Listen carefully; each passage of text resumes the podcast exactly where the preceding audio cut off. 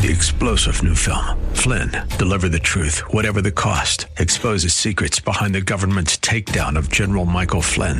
Flynn knew what the intel world had been up to. He ordered the first audit of the use of contractors. This set off alarm bells. He told the truth. He was the most dangerous person for Donald Trump to hire. They had to get rid of Flynn. Flynn, deliver the truth, whatever the cost. Available now. Watch it today. Go to salemnow.com. Salemnow.com. Dot com slash The following program has been pre recorded for broadcast at this time. The following program is sponsored by the National Prayer Chapel.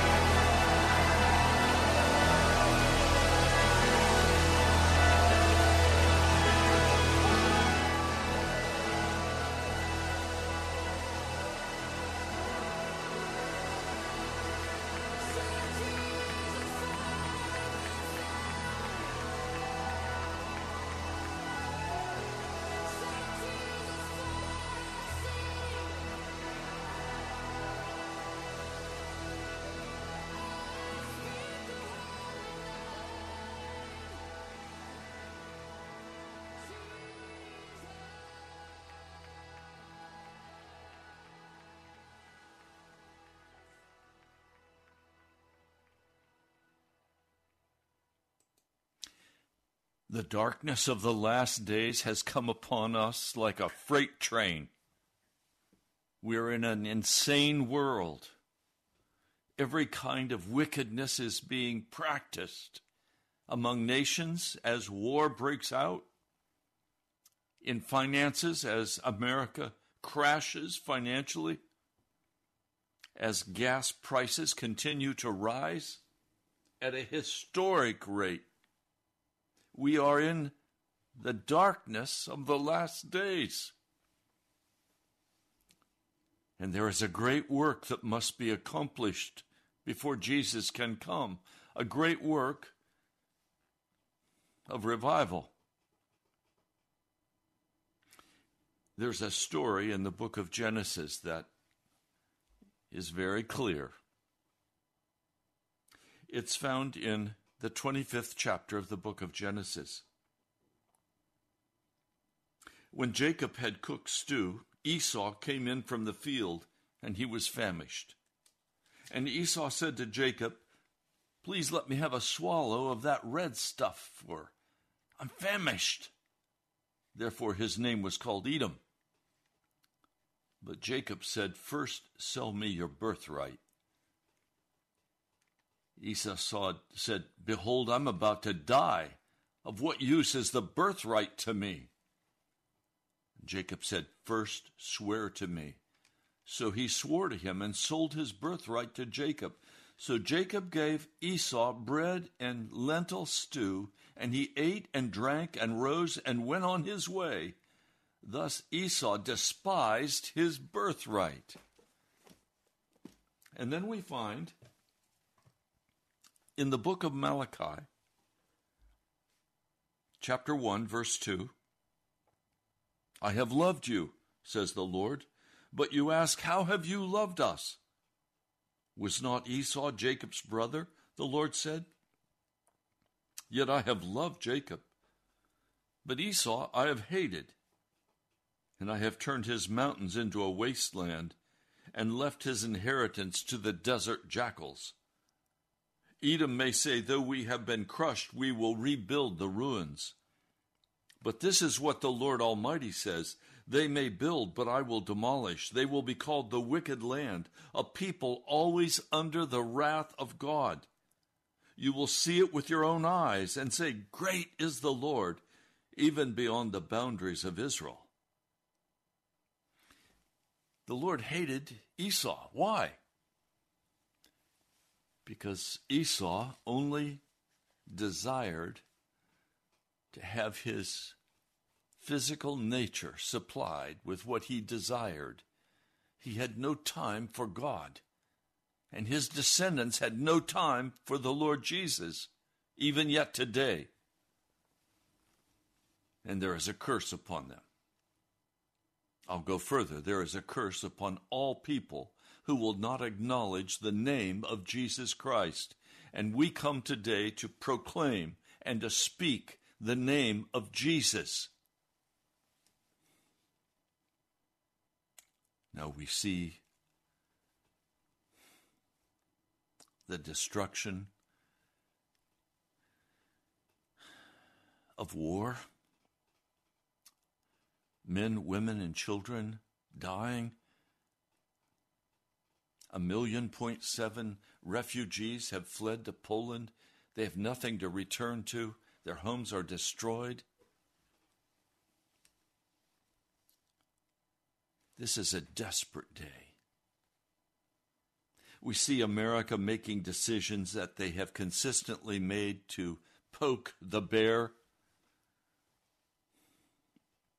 We've seen decisions made by America and by Russia to rule the world. We have seen the central banks and the Federal Reserve rule the world and destroy the finances of working people and destroy their jobs and their lives. The middle class of America has been utterly decimated by the policies of the Federal Reserve.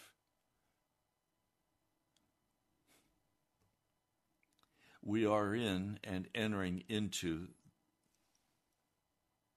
the last days of darkness.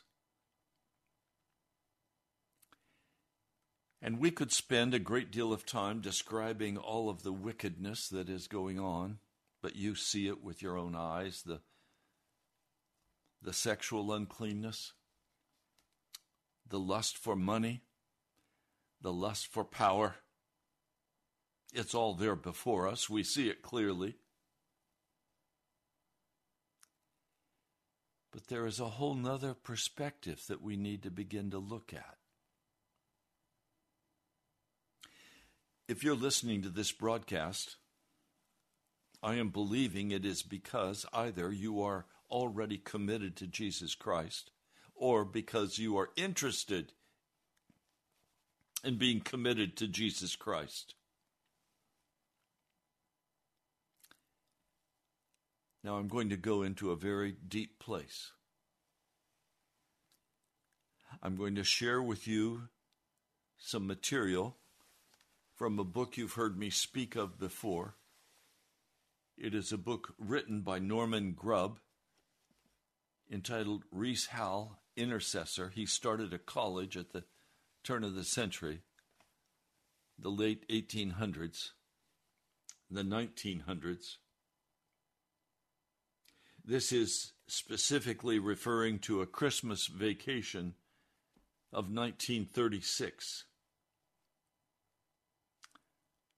Now, I want to share this with you because as we look this week at the story outlined in Malachi, and as we look at Romans, the eighth chapter,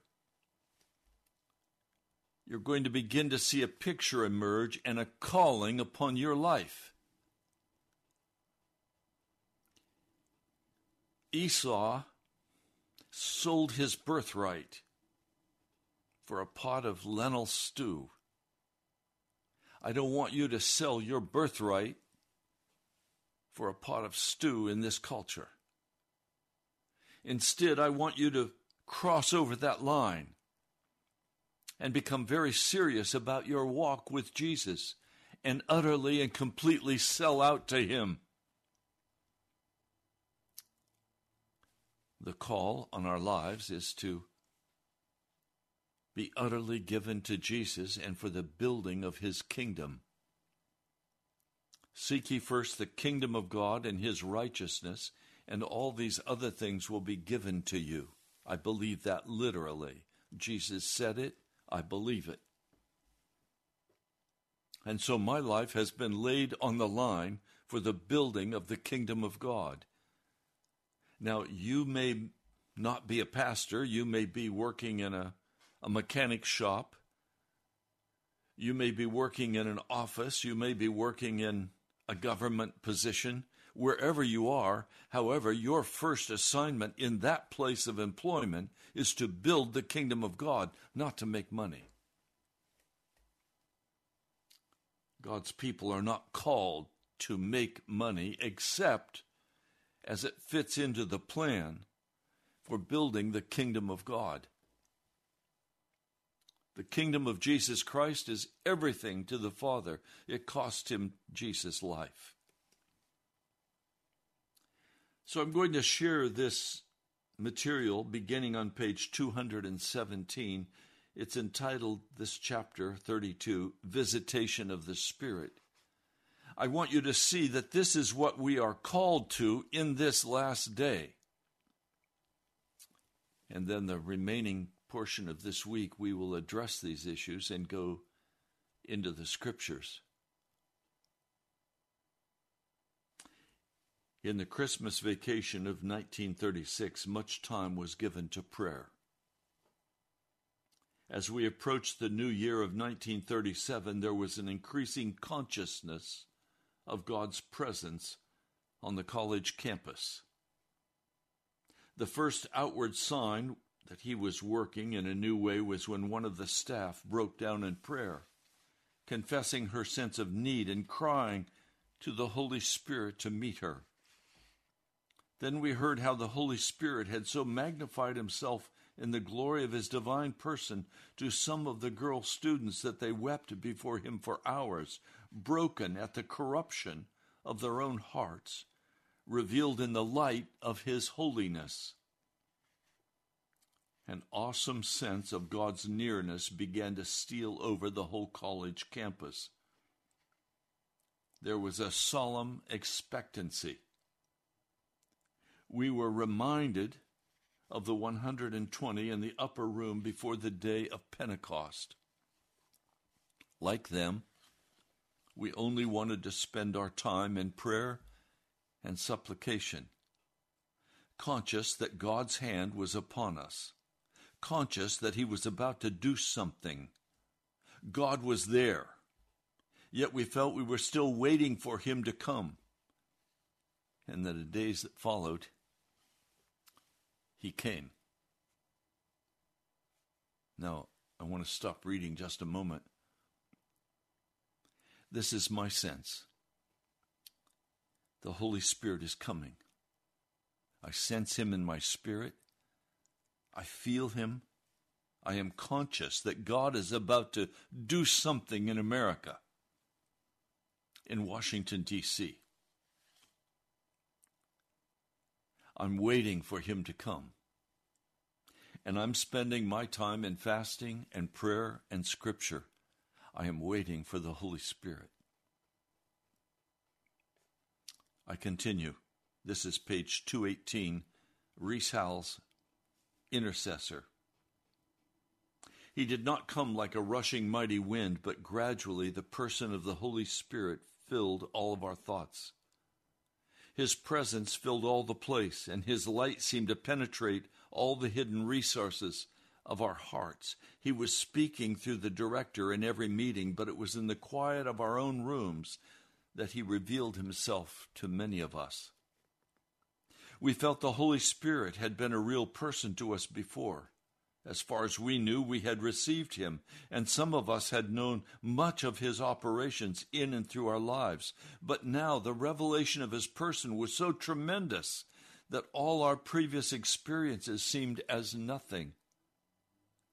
There was no visible apparition, but he made himself so real to our spiritual eyes that it was a face to face experience. And when we saw him, we knew we had never really seen him before. We said, like Job, I've heard of thee by the hearing of the ear, but now mine eye seeth thee. And like him we cried, Wherefore I abhor myself and repent in dust and ashes. In the light of his purity, it was not so much sin we saw as self we saw pride and self motives underlying everything we'd ever done. Lust and self pity were discovered in places where we had never suspected them. And we had to confess we knew nothing of the Holy Spirit as an indwelling person. That our bodies were meant to be the temple of the Holy Spirit, we knew. But when he pressed the question, who is living in your body, we could not say that he was. We would have done so once, but now we had seen him. In his nature, he was just like Jesus. He would never live for self, but always for others. We were people who had left all to follow the Savior and had forsaken all we had of this world's goods to enter a life of faith. And as far as we knew, we had surrendered our lives entirely to the one who died for us. But He showed us there is all the difference in the world between your surrendered life in my hands and me living my life in your body we read the Acts afresh and found we were reading not the Acts of the Apostles, but the Acts of the Holy Spirit. The bodies of Peter and others had become his temples. The Holy Spirit, as a divine person, lived in the bodies of the apostles, even as the Savior had lived his earthly life in the body he was born in in Bethlehem. And all that the Holy Spirit asked of us was our wills and our bodies. I beseech you, therefore, brethren, by the mercies of God, that you present your bodies a living sacrifice. Romans 12:1. It seemed as though we had never seen that scripture before. He made it clear that he was he was not asking for service, but for a sacrifice. Our God is a consuming fire. And if God the Holy Spirit took possession of these bodies, then his life was going to consume all that was of ours. We'd often sung, I want to be like Jesus. But when we had the offer from a person who is just like the Savior to come and live that daily life and hourly in us, we found how unreal we had been how much there was in us that still wanted to live our own lives, that shrank from this sentence of death. We now began to see the meaning of the Savior's words in Luke 9:24. For whoever will save his life will lose it, but whoever will lose his life for my sake, the same will save it. Why had he manifest himself to us in this way? Well, he made that quite clear. It was because there was a work to be done in the world today that only he could do. John 16, verse 8. No wonder the Master told his disciples not to move from Jerusalem until they had received the promise of the Holy Spirit. But when he had come, they would be witnesses in Jerusalem, in Judea, and Samaria, and unto the uttermost part of the earth. Many of us on the previous March 29 had put all of our all of our own on the altar for the sake of giving the gospel to every creature. We'd become willing to be any cog in the machinery that God needed to put through in our generation. But now, the Holy Spirit said, as Jehovah said to Moses, I am come down to do it. We knew that he was as almighty as he was holy. As those days of visitation went on, we were just prostrate at his feet. We had thought that there was some virtue in our surrender, that we, with thousands of others, would be the people to evangelize the world in this generation.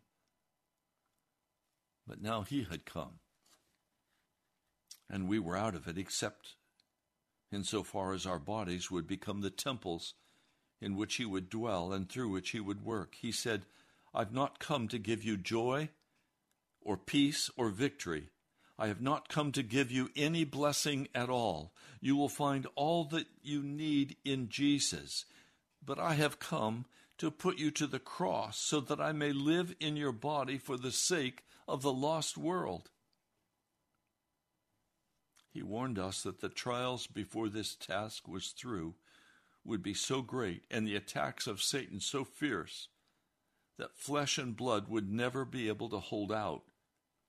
He showed us that on the eve of the crucifixion, when the real clash came with the powers of darkness, it was only the Savior who stood.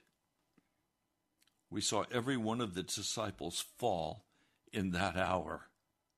In spite of all their surrenders, their vows, their devotion to Jesus, and looking into future years, the darkness of the last days of this age, the final contrast, the final contest between heaven and hell for the kingdoms of this world, we could see only one person who was sufficient for these things, and he was the glorious third person of the Godhead in whom all things dwell. One by one he met us one by one, we broke in tears and contrition before him. From one another rose a cry, as it did from Isaiah when he too saw the Lord Woe is me, for I am undone, unclean. One by one, our wills were broken. We yielded on our own unconditional terms, on His unconditional terms to one by one there came the glorious realization the Holy Spirit has entered, and the wonder of our privilege overwhelmed us. The personal experience was great. We were new people. His word became new. So often we'd had to water down the word to the level of our experience, but now the person in us would insist on bringing our experience up to the level of his word. We understood that crucifixion was a slow death and that he would have much to deal with in us before he would really be free to do his work through us. But one thing we knew he had come and he could not fail. By far the greater than anything his visitation could mean to us personally was what it was going to mean to the world. We saw him as the one in whom the nations are as a drop in the bucket and are counted as small dust in the balance. On our faces before him, we could only say from awed hearts, Holy Ghost, you have come to shake the world. There was no excitement or enthusiasm of the flesh in those days. When his power had come on us after March 29, we had been carried away and were singing and shouting our praises. But in this days we were so awed by the holy majesty of his person that we hardly dared raise our voices in the meetings. Even the grounds outside seemed filled with His presence. Walking around together, we would suddenly be conscious that we were speaking in whispers. The late hours came, but no one thought of bed, for God was there. It seemed to be a foretaste of the holy city. There shall be no night there. 2 and 3 a.m. often seemed like midday as we communed together and prayed with people who were coming through or waited before God in the quietness of our hearts. This visitation with the Holy Spirit lasted for about three weeks in this very special sense. Through praise to God, He came to abide and has continued with us ever since. But no one has a monopoly on the Holy Spirit. He is God. And whatever our experiences of Him, He is far greater than all we can know of Him. Whatever we know of His gifts, His manifestations, His anointing, He is greater than all of these. In whatever way He has manifested Himself to us, we also recognize His mighty working in and through others.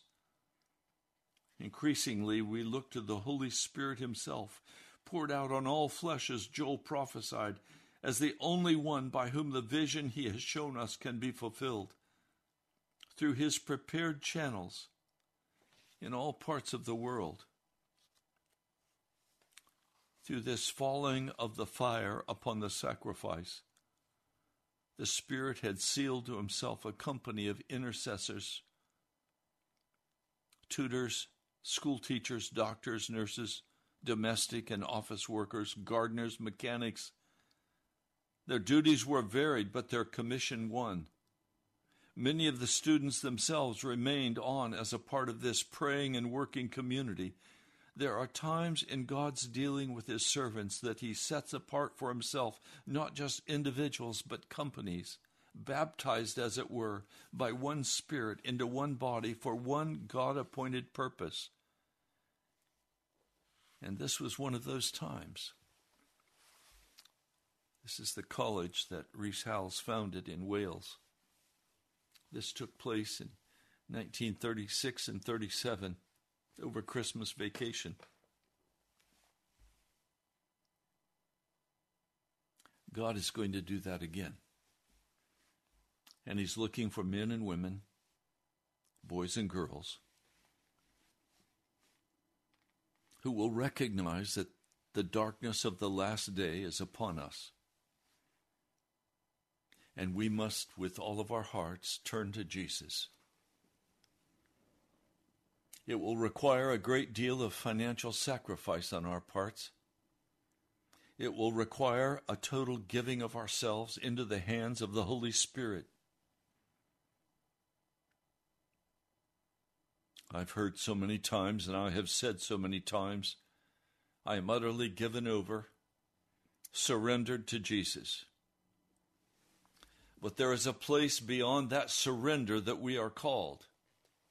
It is a place of absolute giving of ourselves to the Holy Spirit,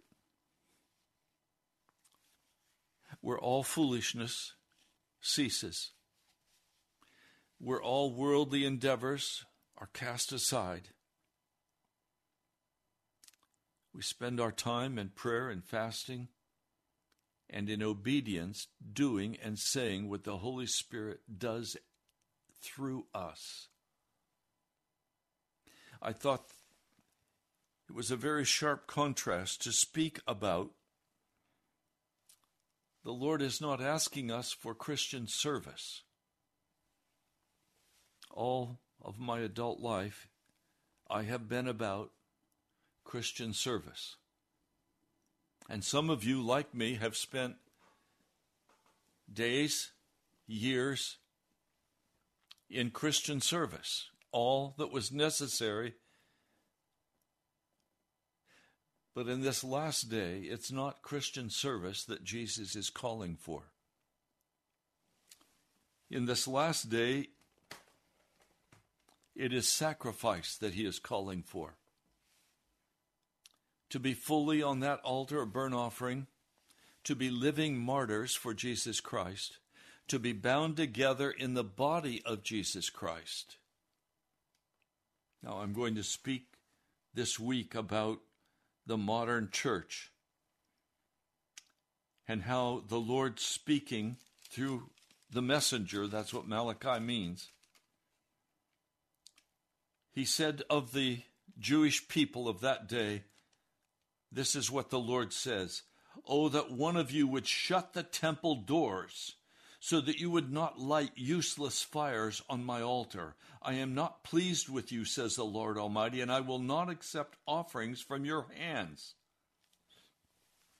And the Lord has done that in our day.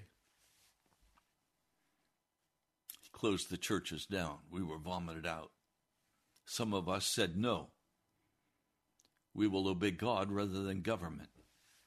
Our first loyalty is to Jesus Christ. If you were a part of a church that shut down, you're in trouble because you're under a pastor who is a coward.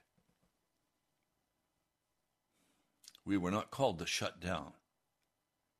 We were called to boldly stand up against the tyranny of the American government, thinking that it could control the people of God and how they worship.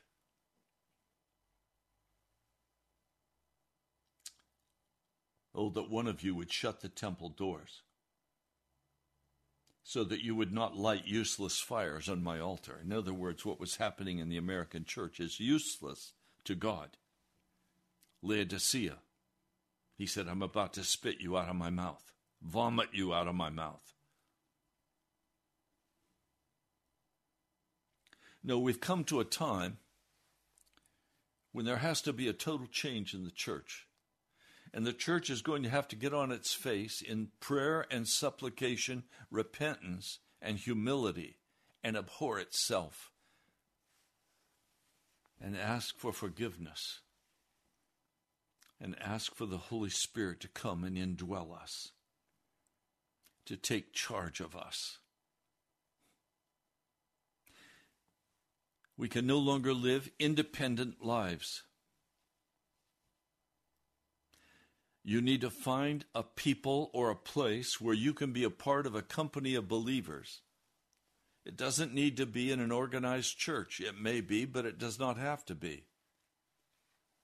But it needs to be a body of Christ. Where two or three are gathered in my name, there I am. Not just your family gathering, that's not the church. That's your family. But others need to be invited to come and participate in that church, in that body of Christ, where you are utterly giving yourselves over for the work of the Holy Spirit through you, where you are not just doing Christian service, quote unquote, but where you are utterly sacrificing your life for the Holy Spirit to come in and indwell you. Do you remember the passage of Scripture in 1 Corinthians? You were bought at a price. You are not your own. You are the temple of the Holy Spirit. The modern church has totally missed that. And we have owned ourselves. And we have thought we could make decisions about where we would go people say to me, Oh, I'm moving here and, and I'm moving there. Why? Well, my job is transferring. Or, I want to retire where it's warm. Did the Holy Spirit direct you there? What has the Holy Spirit said? Well, He doesn't talk to me. That's because you're so far away from Him, you can't hear Him when He speaks to you. That's why it's necessary to, in, in contrition, in supplication, in prayer, in repentance, get before God and wait on Him until He hear you hear clearly where you're to be and what body you're to be a part of, and then don't let anything stop you. Go. Be there. It may be just down the street. Maybe across country. I don't know where it'll be. but you have to be directed by the Holy Spirit. You don't stay where you're comfortable in your in your own life. I don't have my own life anymore. My life belongs to the Holy Spirit. It belongs to Jesus Christ. This is as real as as the physical realm is real. It's more real. I am here for the purpose of serving Jesus Christ, but beyond that, I am here to be sacrificed on the altar of burnt offering, a living martyr for Jesus Christ. I had a dream many years ago. I did not understand it. I wish I'd understood it. I didn't understand it. I was chained to a pull cart and I was pulling it, and it was piled full of possessions. And I pulled it down the street, and there were others pulling their pull carts down the street. And we were making our way to a great cathedral. One by one, we entered into that cathedral. As the line moved forward, in the very front of that cathedral was a large bonfire. We came step by step. There was a man in a robe with a checklist of names, entering names. And when it was your turn, you stepped up to this man and you gave him your name. And he wrote it on the list. And then he, with his hand, invited you to enter into the fire with your pull cart. I was terrified of the fire. I was chained to the pull cart. I stepped out and I stepped in. And as I stepped into that fire, the chains were burned off, the pull cart was consumed in the flames.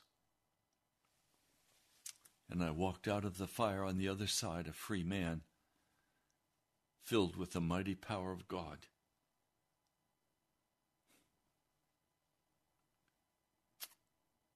That's what he's calling for.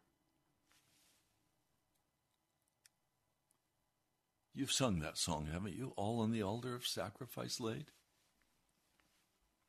It's literal. All to be as on the altar of sacrifice laid. Now, that doesn't mean you're supposed to sell all that you have. Jesus asked that of the rich young ruler, but he didn't ask that of Peter or James or John. But they all now are employed in the work of the kingdom of God as directed by the Holy Spirit no longer walking in the flesh, no longer walking in your own wisdom, no longer walking in what you think you know, no longer holding back, but boldly stepping into the fire of God.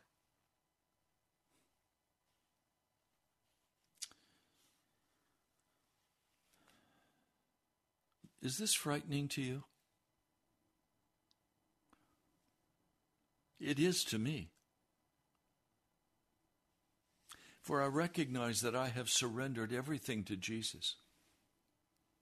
All that I am and all that I have, I have given to Jesus.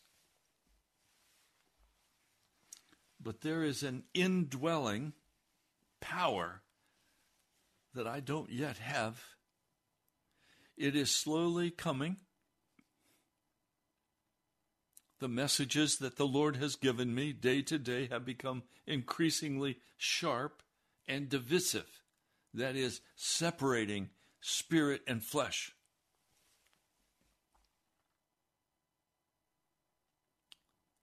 He is coming. He is going to do something amazing. He is going to shake this world. He's going to shake your world. Now, the question is what are you going to do with that shaking? Some people, when their world is shaken, as ours is, by high gas prices and by the threatened famine that is going to come upon America, and there will be many who die in the coming famine. You will not be able to the grocery store and buy what you desire, and it will be very expensive what you can get.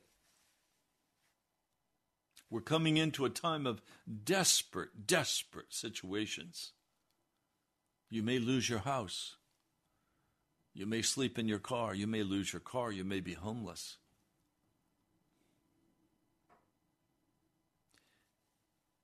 We're going to have to be fully in the Spirit, used by the Spirit, to know how to care for one another. We will not be concerned about ourselves. We will be concerned about others. And we will be operating at the direction of the Holy Spirit, and we will not be fearful. We will be bold. We will proclaim the Word of God by actions and by words, by miracles and signs. Are you ready? Or are you still walking, slipping and sliding with Jesus? Are you still playing to your own lust, to your own self pity? Are you still the victim? Are you angry? Are you bitter? Are you hurting? Or have you given all of that into the name of Jesus? And in the midst of whatever you're going through, are you in prayer and supplication at every spare moment, asking for the fullness of the Holy Spirit? That's where the power is. That's where the joy is. That's where the, the boldness is. It's in Jesus as filled and directed by the Holy Spirit. And I really like also what Norman Grubb wrote. Saying the Holy Spirit does not come to us to bless us. I find that to be a very common misunderstanding in the body of Christ today. Oh, we want the Holy Spirit. He, we want the blessing of the. No, the Holy Spirit does not come to bless you. The Holy Spirit comes to put you on the cross. He comes to prepare you to be a vessel that He can live in for the work of the gospel. All that we need is found in Jesus Christ all of the blessings of heaven are poured out for us according to Ephesians, the first chapter. If you haven't read it recently, go back and read Ephesians, the first chapter. Every blessing of heaven has been poured out. Nothing has been withheld from us. Everything has been poured out by Jesus for us. But it's the Holy Spirit who comes as Lord of the harvest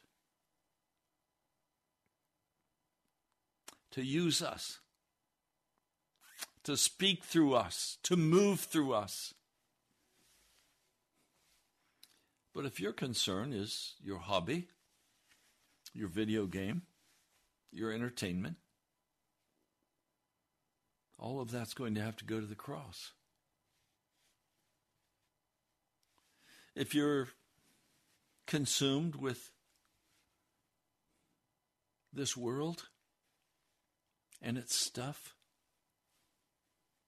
you will be unfit for the work of the Holy Spirit. That stuff has to go to the cross. If you're concerned about pleasing others, if you're concerned about being included and loved, all of that has to go to the cross. We have entered the dark days of the end times. Jesus is coming. And there is a great work that must be done. And that work is the work that can only be done by the Holy Spirit as He has bodies to work through. He is the builder of the kingdom of God. He is the one that must come and dwell in us. But he will not dwell in a sinful body, a sinful mind, a sinful heart. It must all go to the cross.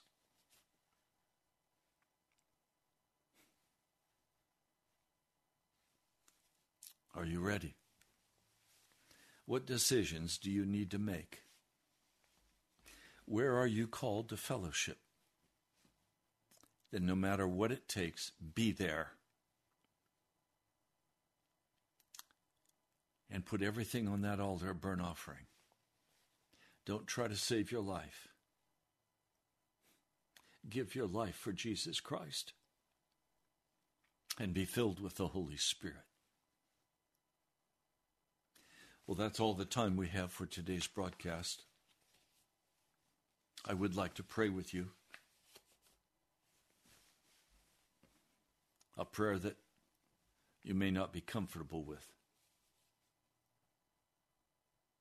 Lord Jesus, I ask that whatever you must do in my life and whatever you must do in my brothers and sisters' life to prepare us for the fullness of the indwelling of the Holy Spirit, then I ask that you would do that. Whatever breaking or cutting is necessary, whatever humbling is required, whatever discipline must be given, would you do that in the in the life of every person who has listened to this broadcast? And would you do that in the American church? Expose all corruption, all wickedness. Clean us up, O Lord Jesus. Prepare us to be used by you in these last days through your Holy Spirit. Lord, all of my confidence is in you today. I am nothing. I have no power. I have no strength of my own. It is by your Spirit alone, not by might, not by power, but by my Spirit, saith the Lord. Let it be so in the name of Jesus. Amen. If you're called to sacrifice for the work of the gospel and you're called to give, that this radio ministry could be on the air, then I invite you to give. I'm looking forward to hearing from you. You can write to me at the National Prayer Chapel, Post Office Box 2346, Woodbridge, Virginia 22191. 22195. I'm sorry, 22195. You can also go to nationalprayerchapel.com and there you'll find all of the YouTube videos. You can also give online. It would be a great encouragement for me to hear from you. Thank you to those of you who have already given and already contacted with testimonies and praise for Jesus. I love you, my brother. I love you, my sister. God bless you today. I'll talk to you soon.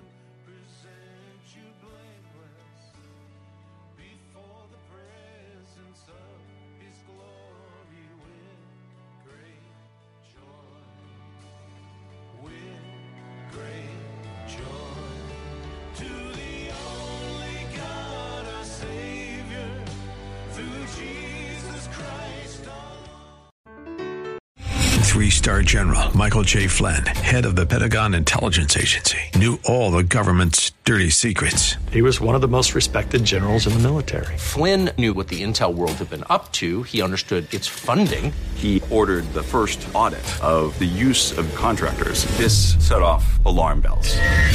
The explosive new documentary, Flynn, Deliver the Truth, Whatever the Cost, uncovers the facts behind this scandal. Flynn told the truth. He was the most dangerous person for Donald Trump to hire. I find out the worst enemy that I'm going to face in my life is right here in America. They took my assessment and they wanted me to change it. And I was like, I'm not changing it. They had to get rid of Flynn.